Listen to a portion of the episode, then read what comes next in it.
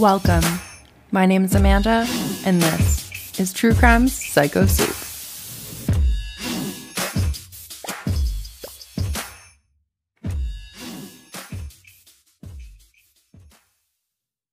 Hello, everyone. Thank you a million times over for making your way back here.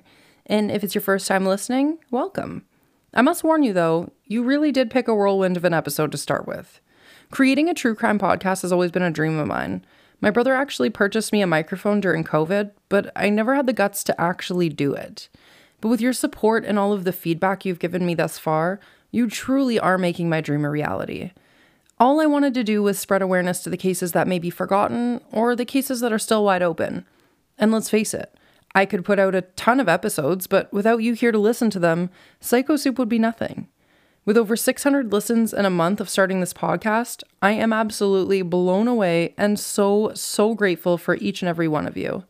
If you're a fan of the content I've been publishing, I'd really appreciate it if you could take a few seconds to leave the show a review or a rating. I'd like to spread awareness to this case specifically, as far and as wide as possible. In this episode, the despicable monster is familiar with two provinces Ontario and Saskatchewan. Someone has some answers. But like I said, this case is a doozy, and we have quite a bit to unpack here, so let's get started. The early 80s was a completely different time than what it is today. Supervision was seldom, parents rarely knew where their kids were, especially in the summertime. I'm sure if you're a parent like me, you couldn't imagine allowing your nine year old to go to the park alone in today's day and age. But that's just how things were in the 80s. Neighborhoods didn't seem as dangerous back then. We played outside until the streetlights came on. In fact, if we were lazing around the house or complaining that we were bored, we would surely be told to go outside and play and not return until dinner time. But this was a rarity, because back then, kids wanted to be outside. And you always knew exactly where to find your friends because you'd simply look for the pile of bikes at the end of someone's boulevard. Before the time of cell phones and internet, and besides hanging out at a friend's house, the streets and parks are where kids found their friends and played together, especially at parks like Jean Sibelius Square a small park on Kendall Avenue in Toronto, completely surrounded by mature trees and what are now multi million dollar homes. This is a park that looks safe. With so many people and houses around, what could ever go wrong here? This particular park is smack dab in the middle of four major roads in Toronto Bloor, Bathurst, Spadina, and Dupont, just blocks away from what is today's busiest parts of the city. If you're not familiar with these particular streets in Toronto, it's very close to the Royal Ontario Museum, the University of Toronto, Koreatown, and Little Italy. This mind blowing case revolves around a young girl named Sharin Morningstar Keenan. Sharin was born on July 3rd in 1973. She was a nine year old fourth grader at Jesse Ketchum Public School. The school is located in Yorkville, a quick seven minute drive from Jean Sibelius Square. Sharin had long, dark brown hair, brown eyes, and a dimple on her right cheek that you could see so clearly when she smiled. Sharin had two younger siblings a seven year old sister named Celeste and a five year old brother named Summer Sky. In my research for this case, I saw a few reports that Summer Sky legally changed his name later in life. Sharin's parents were 35 year old Linda Keenan and Brendan Karen. I've only ever seen the ages of the parents written that way, so I would assume that Linda and Brendan are the same age. Brendan owned a family business in the food dehydrating industry. In a commercial for her father's dehydrators that was aired in 1980, you're able to see the only recorded moving footage of Sharin that was ever to exist. It's approximately 30 frames of 16 millimeter film. So, in other words, it's less than three seconds long. She's shown in this short moving clip wearing a pretty brimmed hat, a lace sleeve dress, and a watch, lifting a forkful of spaghetti off her plate. Sharin most enjoyed drawing pictures and spending time with her friends at the local park on weekends. Linda describes Sharin's drawings as examples of Sharin speaking for herself. She never liked it when other people spoke for her. It actually embarrassed her. Sharin liked having her own voice. On Sunday, January 23, 1982, at 3:30 p.m., Sharin and her mother Linda are walking home after visiting a friend's house just up the road, passing Jean Sibelius Square on their way. Sharin asks if she can stop and play. Sharin's mother hesitates, but eventually agrees to letting Sharin stop there, with the request that the nine year olds be home no later than 4 o'clock. Sharin wore a watch, as you'll remember from the commercial for her father's family business, and she was able to tell time. She was normally very punctual when asked to be home at a certain time. Linda described the weather that afternoon as being mildly temperatured, wet, and foggy. She does mention that it had been raining earlier in the day, but had since stopped. As 4 p.m. rolls around, there's no sign of Sharin, and Linda becomes worried. It was starting to get darker outside, and this was unlike Sharin.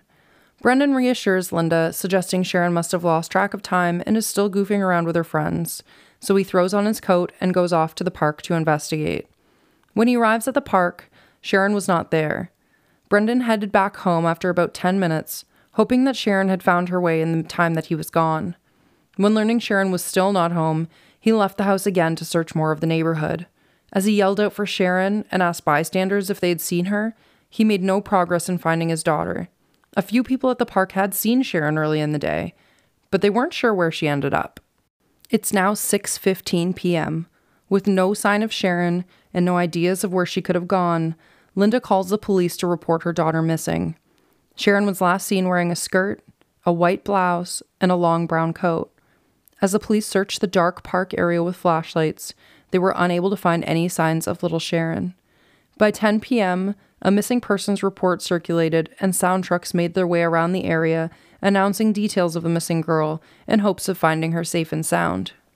The following day, Linda agrees to take part in a radio interview with CFNY, which, if you live in the Greater Toronto Area, you'll know this still very popular radio station that has been renamed 102.1 The Edge.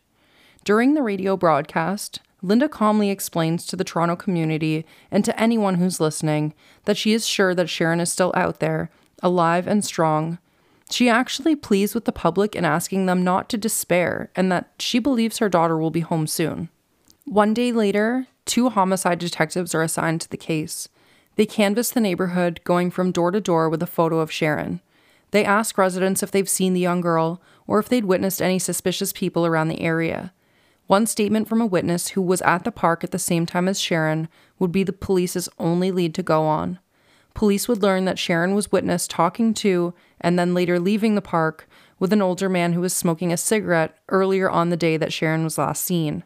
This witness would later be publicly named as Doug Bapty. This new lead has police change gears as they begin conducting door to door searches of all of the homes in the area. Six days after Linda's radio pleaded the public, and among hundreds of homes the police have already searched, they arrive at a rooming house located at 482 Brunswick Avenue, a mere 100 meters from the park Sharin was last seen playing at. The man who answers the door to the rooming house doesn't appear to speak English, but welcomes investigators inside. As they make their way into the house, they question the other residents there. A man who lived on the third level of the rooming house, named Ollie Luchaniak, at first pretends he's not home, likely to avoid questioning. He makes his way down the rooming house stairs and stands a good 10 feet away from the investigating officer, Constable Brian Laurie, as Laurie tries to show Ollie Sharin's photo. Laurie asked him who else lived in the building. He replies, mm, There's a guy that lives downstairs. When detectives ask him if he's home, Ollie replies, No. They ask Ollie if he knows when the resident would return again. He replies, No. Finally, detectives ask when the last time Ollie saw this man was and he states eight days ago. Not about a week ago, or not that he wasn't sure, but eight days specifically. It turns out that the resident on the second floor was actually Ollie's drinking buddy, who he names as Michael Burns. It is widely speculated that Ollie's statements and mannerisms made it seem like he was being secretive and possibly had something to hide. It's rumored that at the time, an immigrant family was living on the main floor of the same rooming house, the family allegedly didn't speak English and claimed not to be aware that there was a little girl missing, possibly because of their language barrier. One of these family members could have also been the individual who allows police into the rooming house that day. When the family was given a translator to better communicate with police, they claimed that on the night in question, they heard commotion, thumping around, and screaming in the unit above theirs. They explained to investigators that they assumed that there was a domestic dispute occurring and they didn't want to get involved. It's also rumored that the immigrant family may have been in the country illegally, explaining why they may not have reported what they heard that night. This housing unit, directly above his family, was rented by Michael Burns.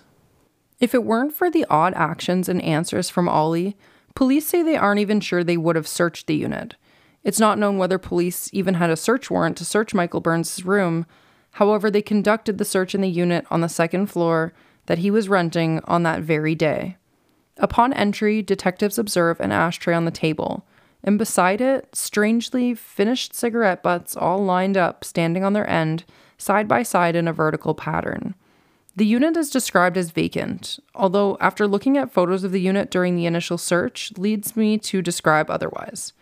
The photos show pieces of furniture such as a chair, a side table, and a lamp, a calendar, and some cassette tapes on a desk, a dark brown four dresser drawer with two bottles on top of it, a black garbage bag on the floor in what looks to be like a doorway of a closet, and two loaves of bread and maybe a jar of jam on shelves right next to a refrigerator. I would be describing this apartment more of abandoned, not vacant. Constable Brian Lawry, once a seasoned police officer in the UK and now in Canada, was one of the officers to search the unit inside of the rooming house. The second was Detective Mike Pedley. As they were searching the apartment, Laurie noticed a green bag with a small piece of what looked like a white shirt sticking out of the refrigerator door. He tried to open the door, but it was jammed stuck. He pulled harder with one last pry and thought to himself, why in the world would someone put their laundry in the fridge? and with that last tug on the door, Sharin's remains would be visible. That the white shirt Laurie thought he saw was actually the blouse that Sharin was last seen wearing on the afternoon she went missing. Sharin's body was inside of the green garbage bag, in the fridge. Detective Pedley was standing in the doorway of the unit when Brian said, Mike, she's in the fridge. Brian recalls that Pedley didn't hear him, or at the very least, he didn't comprehend what Brian was telling him. There is a photo of retired detective Wayne Oldman later searching the contents of that garbage bag that lay in the closet doorway. In one of the photos, he's pictured pulling Sharin's long coat out of the bag.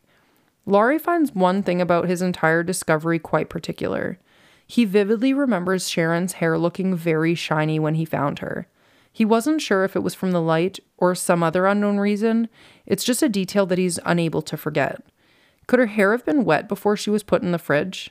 And if the information that the alleged immigrated family shared with police that day was factual, these are absolutely harrowing details. The sound of a domestic dispute, along with screams coming from upstairs. This could very well indicate that Sharin fought for her life until the very end. Ten days after the discovery of Sharin's body, Constable Brian Lawry says this was one crime scene too many he leaves the police force to open a successful traffic court representation firm. And sadly, his close friend and coworker, whom he describes as the sensitive officer, Detective Mike Pedley, would later commit suicide. Now, this bit of information isn't reported in the easily acquired articles online depicting this case, but if you do some digging, it is reported that Sharin's body was frozen, and it took days for her body to thaw in order to even begin conducting an autopsy. The autopsy results show that the murderer used his hands to strangle her, and that there's also evidence that nine year old Sharin was sexually assaulted. Foreign DNA was retrieved from Sharin's body. Regional coroner Dr. James Young said that it was impossible to tell how long Sharin had been dead or how long she'd been in the refrigerator. Is it possible that a fridge can be set low enough to a temperature that could freeze a body? Or was Sharin originally in a freezer and later transported to the fridge in this man's housing unit? Maybe these are one of the events that Ollie witnessed and was being so evasive about. The suspect they were looking for was last seen wearing a black waist length nylon windbreaker, gray pants, and a white pattern dress shirt. At this point, detectives are pretty convinced that Michael Burns is an alias, and they'd conduct over 20 hours of searching his housing unit to find any clues as to where he may have gone or something that further proves his identity. And as it turns out, a whole month later, Detectives are able to prove that Michael Burns was, in fact, not legally Michael Burns. He was actually 43 year old Dennis Melvyn Howe. They discovered that the social insurance number that Dennis had been using at the time belonged to a man from Saskatchewan and was earlier stolen from Regina. It was also discovered that Dennis Howe applied for a birth certificate under the name Wayne Edward King. There are records that Dennis has also used his mother's maiden name at a homeless shelter in Toronto. A warrant for first degree murder is immediately issued after learning this new information. There is extreme speculation that this case was mishandled. It's hard to understand with fingerprints in the housing unit, DNA on Sharin's body, and likely DNA on the cigarette butts left behind that it took an entire month to identify this perpetrator whose DNA and fingerprints seem to already be in the database. Police put out 10,000 photos in March of 1983 depicting Dennis. They were blasted in the media, on bus shelters, billboards, and posters. But the photo that was released received extreme public backlash. The public was furious that this particular photo that was circulating of Dennis seemed to look significantly different to what he looked like at the time of the murder. He was at least 20 pounds lighter, and it was speculated that it was just not a good representation of what he looked like at the time. Backlash was also formed as rumor had it that police allegedly claimed that on the night that Sharin went missing, they were too cold and too tired to bring the search dogs out on the scene. If this allegation is true, I find it absurd. Do you remember how Linda described the weather that particular day? Wet and foggy, but definitely mild. Get this Dennis Howe is described as 5 foot 9, 165 pounds, with brown eyes. He has a half inch scar under the left side of his chin, crooked pinkies, a scar on his left thumb, a cleft chin, wrinkled forehead, very bad teeth, hairy arms and chest, and partial upper denture work. He's said to chain smoke Player's cigarettes, likes to heavily drink Molson Canadian beer, and likes to use the term turkeys to describe people. Howe is said to have a hearing impairment and could possibly be using a hearing aid today. He's described to have a fast, shuffling gait and a loud, braying laugh. There is an incredible amount of detail describing this man's appearance and mannerisms. In an early note in Dennis's police file, it actually reads that it will only be a short while before this perpetrator is caught. But with so much information about a person to work with, how would anybody think otherwise? Born and raised in Regina, Saskatchewan, Dennis is believed to have been the son of a sex offender. He dropped out of high school in the ninth grade and spent much of his life committing crimes of robbery, assault, rape, and unlawful confinement. His criminal record begins at the age of 17, where he's convicted of a break and enter. Four years later, his record includes 15 similar convictions, and by 1965, his record doubled and was just getting worse. He was turning violent, raping a 13 year old girl, and kidnapping a woman at knife point. In September of 1969, Howe was convicted of the attacks and sentenced to a Saskatchewan penitentiary in Prince Albert. In prison, he would work for the industrial cabinet shop, at the tailor shop, and practice his needlepoint, which is a form of embroidery. Stan Daniels, who was Dennis's boss for 10 years in the tailor shop, claims to have known him very well. Stan describes Dennis as an excellent mechanic who could fix anything. He could take entire sewing machines apart that were no longer working, fix them, and put them back together again. He's also described by Stan as extremely temperamental, not to mention a loner who preferred to work by himself. Everyone in the prison unit knew not to go near Dennis when he was working. Stan Daniels always thought to himself that Dennis was such a waste of talent. You couldn't find a better mechanic with more knowledge than he did. He was also a qualified industrial projectionist for movie theaters. All of these skills leading to perfect jobs for a cash only fugitive who prefers to work alone. Eight years after his sentencing, which would now be early 1977, Dennis takes advantage of a 48 hour pass from the penitentiary, where he steals a car, drives to Regina, which is a good 3 hours 45 minutes away. His freedom would be short lived, though, only a couple of months, in fact, because in April of that year, the monster was at it again. This time, he approaches a woman as she leaves a local drugstore. Dennis tells her that he needs someone to babysit his children so that he can go to work. The woman resisted his request, and he pulled out a knife and threatened to slit her throat. The woman immediately slumped to the ground and covered her head with her arms to protect herself. Howe makes out with $72 of the woman's money and flees. The woman said she would never forget his eyes. They reminded her of a wolf's eyes, cold and like a beast of prey.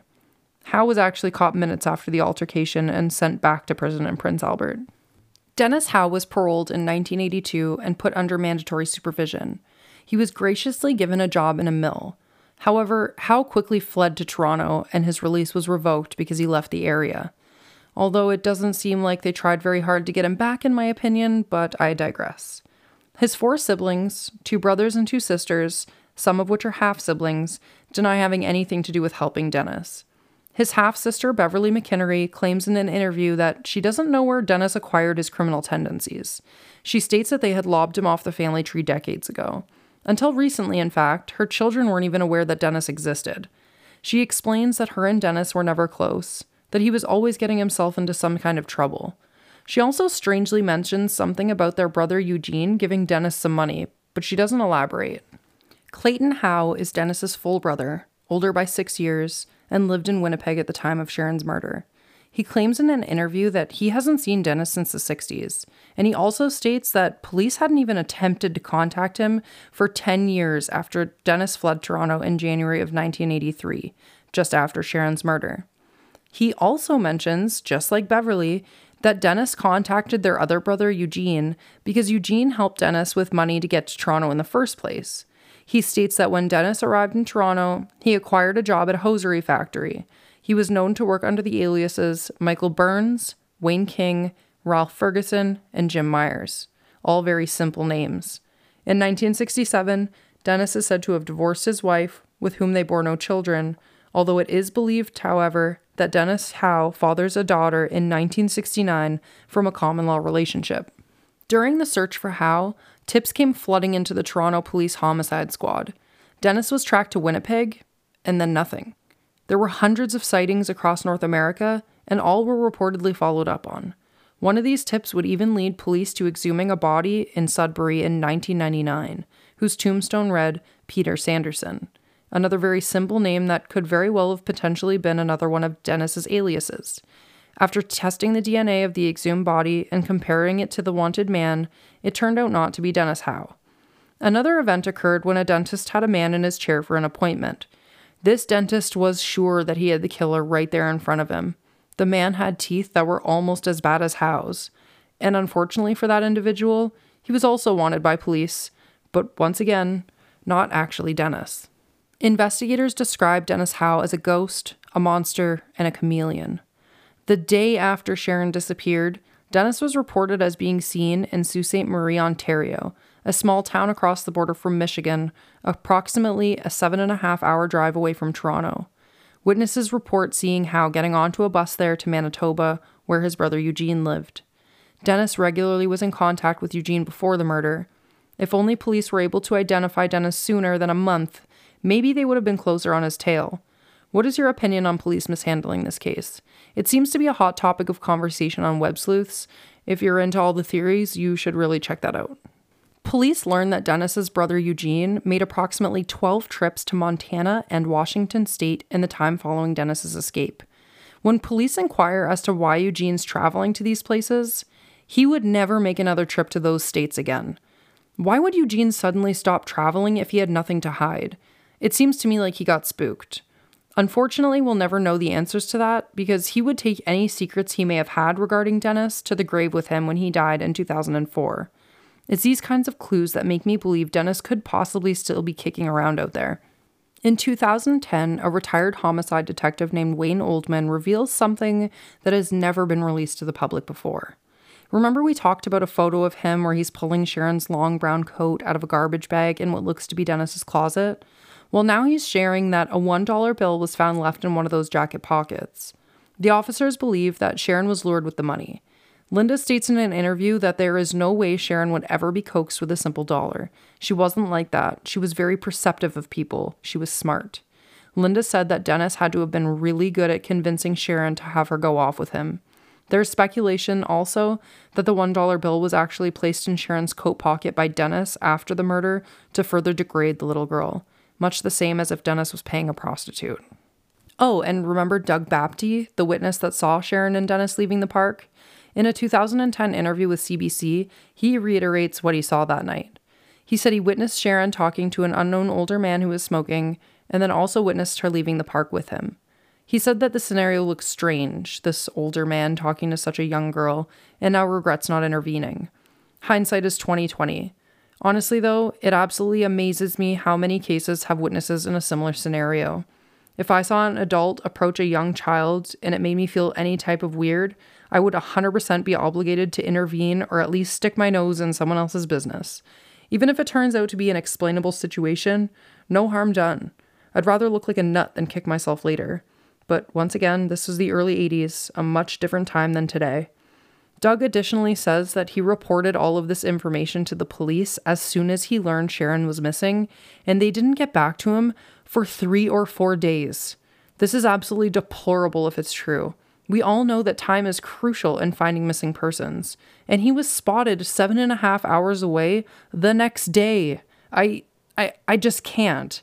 I could go on about this forever. If you didn't before, now maybe do you think the police have mishandled this case? In 1988, 1994, and 2002, police released seldom seen photos of a lighter weight Dennis Howe as he may appear in his older age. Even with all of Dennis's aliases, he typically used the same birthday. CBC re interviews Ollie, Dennis's drinking buddy from back at the rooming house. Ollie's older now. His hair is a short, shaved length and gray, but almost white in color. He looks much different from his first interview back in 1983. Many people still believe that Ollie's hiding something, so the CBC reporter blatantly asks him in the recorded interview Is there something you knew at the time of your original interview with police that you chose not to disclose? Ollie laughs and retorts, I don't know. The entire interview, he seems nervous with his arms crossed in a defensive like stance, and he goes on to say to the reporter as he's still nervously chuckling, Wow, you're really digging. That's the police's job, not your business. I don't know about you, but Ollie is suspicious as shit to me. You can watch the video online and let me know what you think. Maybe Ollie heard something that night going on in Dennis's housing unit, like the alleged immigrant family did. After all, the unit that he rented was right above Dennis's. Maybe Dennis told Ollie about his plans beforehand during a night of drinking. Perhaps Ollie saw Sharin and Dennis on their way to the housing unit. The list of possible scenarios are literally endless. As I was doing some more digging, I noticed something else that wasn't mentioned in any of the main articles regarding this case. It's a report that a taxi driver made in the area when he learned that Sharin was missing. It's alleged that he picked up Sharin and Dennis from the park on the afternoon that Sharin did go missing and took them to an unknown address. This address has never been released by the police to the public. If this is the case, Surely the taxi driver didn't drive them to Dennis's rooming unit as they were only a 100 meters away. There's literally no reason to hire transportation to get there. Did Dennis take Sharin somewhere else before they ended up back at the rooming unit? Could this be part of a clue as to why Sharin's body was frozen? On the other hand, the witness, Doug Bapty, doesn't mention anything about seeing Sharin and Dennis leaving in a cab, just that he saw them leaving together. But I guess it is possible that the pickup spot was just outside of Doug's view. In 2013, in a twist of events, an Idaho man named Robert James Miller was accused of being Dennis Howe. I must admit, he does look a bit similar to the police's age enhancement photos of Dennis. He's known as a quirky appliance repairman who is an offbeat art collector claiming to own paintings by Rembrandt and Van Gogh. Miller was brought to the FBI's attention after two long posts that he made on a web forum called unsolvedcanada.ca. In these posts, he writes about his bizarre run in with whom he believes was Dennis Howe. Not only did the two look similar, but they shared similar attributes. They were similar heights, they were both left handed, both heavy smokers, and both worked on machines. They both seemed smart, but not well educated. Robert claims that he hired a Canadian drifter from a homeless shelter in Boise, Idaho, to do odd jobs for him. This man went by the name of Tommy Ross another simple name that fits the theme of Dennis's many other aliases. Miller and the homeless man became close friends. When Tommy called something a turkey, Miller began to put two and two together that his new friend might actually be Dennis Howe. He then claims that after reporting this to authorities, two investigators that he recognized from Sharin's case arrive and secretly and vengefully kill Dennis. They pick him up, they put him in a plane, and throw him out on the way back to Canada left to be bear food. The internet was going wild with all the similarities between Howe and Miller, accusing Miller of actually being Dennis and attempting to throw investigators off with his wild story. With all of this publicity, police met with Miller, took his photo, fingerprints, birth certificate, and his DNA. Everything was tested and cross referenced, and it was confirmed that Robert Miller was not Dennis Howe. Miller also claims to still be in possession of Dennis's duffel bag, he claims that there's items in the bag that could prove that it was Dennis's by DNA, such as a toothbrush. However, no further information is released about such findings. Despite being on the run and evading police for 40 years to date, numerous sightings have been reported to police and are all claimed to have been followed up on. But here's a sighting of Dennis Howe that I'm sure you've never heard before. It was 1983 in Toronto at Bargain Harold's in Rexdale Mall my aunt was shopping on a Saturday afternoon with her three daughters, as they normally did. This mall is located at Rexdale and Islington Avenue, about a 23 minute drive from Jean Sibelius Square for reference. My late cousin Lydia, who we call Lil, was three at the time. She was notorious for venturing off on her own and ended up out of her mother's sight often. Her older sister, the middle sibling of the three, recalls that they had a meeting spot at the front of the mall, so if they were ever to get separated, they'd know exactly where to find one another.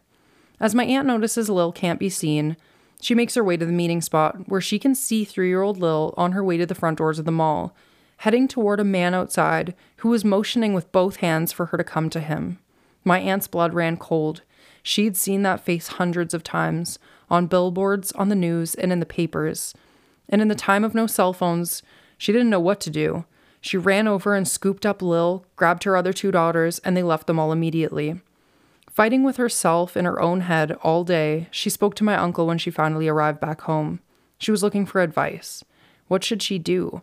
She felt silly calling in a tip that seemed like it would be too late to follow up on, and quite honestly, she didn't think the police would even take her seriously. Laying in bed, tossing and turning, the image of Sharin, and the man that tried to lure her youngest daughter just couldn't escape her mind. She got up and she called the police. After explaining the situation over the phone, police confirmed that the man that she saw was very likely to have been Dennis Melvyn Howe.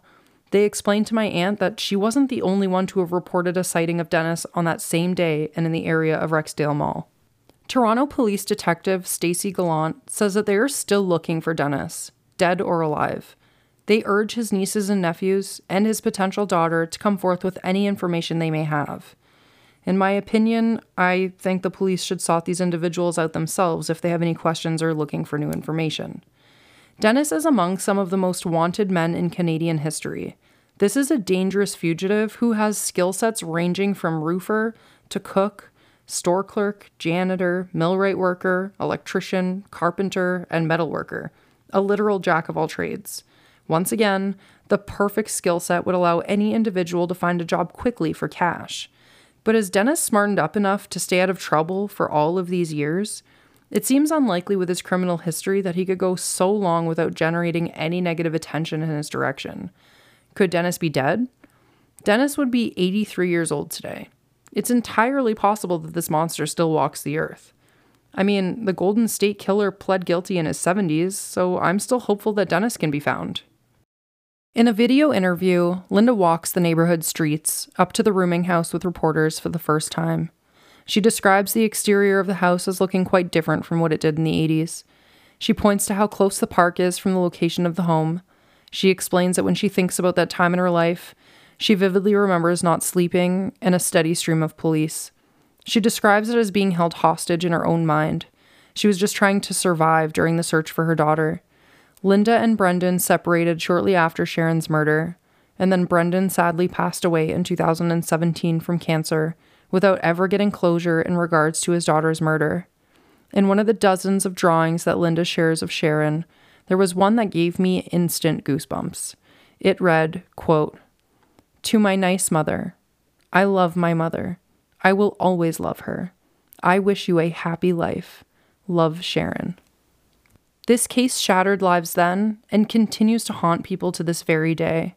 If we continue to circulate the age enhanced images and information about this case, just maybe we'll have some luck in finding Dennis, or maybe even someone willing to shed light on what may have happened to him. I'm certain there are some of you that have had experiences or sightings of Dennis from the 80s, and I really want to hear them.